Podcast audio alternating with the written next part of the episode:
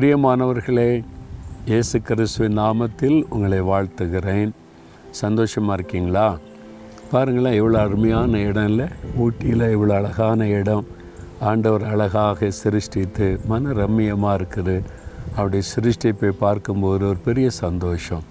அதை விட ஒரு பெரிய சந்தோஷம் என்ன தெரியுமா? ஆண்டவுடைய வாக்கு தத்துவம் தேவன் நம்மை ஆசிர்வதிப்பதற்கு கொடுத்திருக்கிற வாக்கு தத்துவம் நூற்றி இருபத்தெட்டாம் சங்கீதம் மூன்றாம் வசனத்தில் உன் பிள்ளைகள் உன் பந்திய சுற்றிலும் ஒலிவு மர கன்றுகளைப் போல் இருப்பார்கள் அப்படின்னு ஆண்டு சொல்கிறார் ஒரு குடும்பத்துக்கான ஆசிர்வாதத்தை தேவன் வாக்கு பண்ணினார். அதில் உன் மனைவி அப்போ உன்னுடைய கையின் பிரயாசம் அதெல்லாம் ஆசிர்வதிப்பேன்னு சொல்லிட்டு உன் பிள்ளைகள் ரொம்ப முக்கியம் இல்லை பிள்ளைகள் சந்ததி உன் சந்ததி ஆசிர்வதிப்பேன் அதில் பிள்ளைகள் உங்கள் வீட்டில் பிள்ளைகள் இருப்பாங்கல்ல ஒருவேளை ஸ்கூலில் படிக்கிற பிள்ளைகள் இருக்கலாம் காலேஜில் படிக்கிற பிள்ளைகள் இருக்கலாம் ஒருவேளை படித்து முடித்து ஃபேமிலியான பிள்ளைகள் கூட இருக்கலாம்.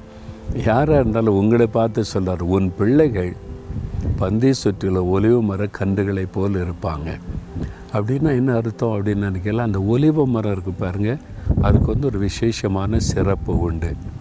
ஒலிவ எண்ணெய் ஆலிவ் ஆயில் இன்றைக்கும் பாருங்கள் ரொம்ப அதாவது அதில் வந்து கொலஸ்ட்ரால் கிடையாது ரொம்ப நல்லது அப்படின்னு ரொம்ப ஃபேமஸ்ஸு உலகம் முழுவதும் ஃபேமஸான ஒரு ஆயில் வந்து ஒலிவ எண்ணெய்.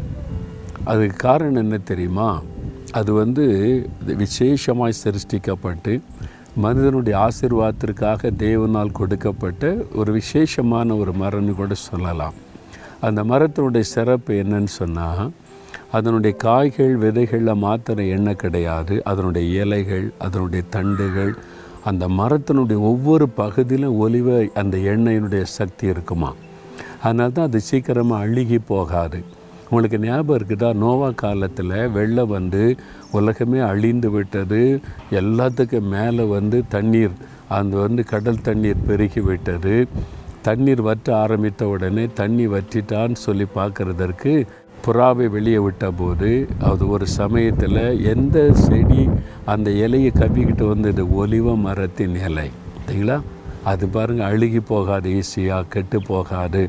அதற்கு அவ்வளோ சக்தி உண்டு. அதில் அந்த எண்ணெய்க்கு அந்த மாதிரி அதனுடைய இலையில் கூட அந்த எண்ணெய் இருக்குமா? அப்போ அந்த செடி ஒலிவ செடி என்பது அவ்வளோ விசேஷமானது அதனால தான் ஆண்டு சொல்கிறாரு உன்னுடைய பிள்ளைகள் பந்திய சுற்றிலும் ஒலிவ மர கன்றுகளைப் போல் இருப்பாங்க செழிப்பாக இருப்பாங்க. அப்படி ஈஸியாக அதை யாரும் அழிக்க முடியாது யாரும் அதை கெடுக்க முடியாது. அதுக்குள்ளே இருக்கிற அந்த ஆயிலுடைய சக்தி அந்த பிள்ளைகளுடைய வாழ்க்கையை வளமாக்கும் என்பதாக ஆண்டவர் சொல்கிறார் அப்போ உங்கள் பிள்ளைகள் பரிசுத்தாவியாக எண்ணெயினால் நிறைந்திருந்தால் ஆசீர்வாதம். உங்களுடைய பந்து சுற்றில் ஒலிவு மர கன்றுகளைப் போல அவங்க வந்து செழிப்பாக இருப்பாங்க ஆசீர்வாதமாக இருப்பாங்க. அப்போ நீங்கள் பரிசுத்தாவியாகிய எண்ணெயினால் அவங்க நிறைந்திருக்கும்படி அவங்கள வழி நடத்தணும். பிள்ளைகளை அதுக்காக ஆசிர்வதித்து ஆண்டவரே நம்முடைய வசனத்தின்படி என் பிள்ளைகள் ஒலிவு மர கன்றுகளைப் போல் இருப்பாங்க செழித்திருப்பாங்க ஆசிர்வாதமாக இருப்பாங்க. சீக்கிரமாக யாரும் அவங்கள அழிக்க முடியாது. அவங்க மேலும் மேலும் மேலும் பல வருஷமாக பலன் கொடுப்பாங்க. ஒலிவு மரத்துக்கு சிறப்பு தெரியுமா? இங்கே இருக்கிற மரங்களை பார்த்து சொல்கிறாங்க நூறு வருஷம் இருக்கிற மரம் அப்படின்லாம் சொல்கிறாங்க நான் இஸ்ரேல் தேசம் போயிருந்த போது ஒலிவ மரம் ரெண்டாயிரம் வருஷமாக இருக்கிற ஒலிவ மரம் கெட்சமனை தோட்டத்தில் நான் பார்த்தேன். இப்போவும் பலன் கொடுக்கிற காய் காய்க்கிறது இப்போவும் பலன் கொடுக்கிற ரெண்டாயிரம் வருஷம். ஒலிவ மரத்திற்கு அவ்வளோ பெரிய ஒரு பிளஸ்ஸிங் இருக்குது பாருங்களேன். ஆயிரக்கணக்கான வருஷம் வாழக்கூடிய ஒரு சக்தி இருக்குது பாருங்களேன். அதுதான் அண்டு சொல்கிறார் உன் பிள்ளைகள் உன் சந்ததி உன்னுடைய பிள்ளைகள் அப்படி ஆசிர்வதிக்கப்பட்டிருப்பாங்க. அதை கிளைம் பண்ணுங்க. ஆண்டவரே என் பிள்ளைகள் உம்முடைய வாக்குத்தத்தின்படி ஒலிவ மர கன்றுகளைப் போல் ஆசிர்வாதமாக இருக்கணும். அப்படின்னு ஜெபம் பண்ணுங்க. அந்த ஆசிர்வாதம் பிள்ளைகளுக்கு உண்டாகும். இப்போ ஜெபிக்கிறீங்களா? ஒருவேளை குழந்தை இல்லைன்னு நினைக்கிறீங்களா? தரப்போகிற குழந்தைக்கா ஜெபிங்க. ஆண்டவர்கிட்ட சொல்லுங்கள் தகப்பனே எங்களுடைய பிள்ளைகள் எங்களுடைய பந்திய சுற்றிலும் ஒலிவமர கன்றுகளைப் போல் இருப்பார்கள் என்று நீர் வாக்கு கொடுத்திருக்கிறீர். அதன்படியே பிள்ளைகளை ஆசிர்வதியும். இயேசு கிறிஸ்துவின் நாமத்தில் அதன்படியே எங்களுடைய குழந்தைகளுடைய வாழ்க்கை செழித்திருக்கவும் ஆசிர்வதிக்கப்பட்டிருக்கவும் நாங்கள் ஜெபிக்கிறோம்.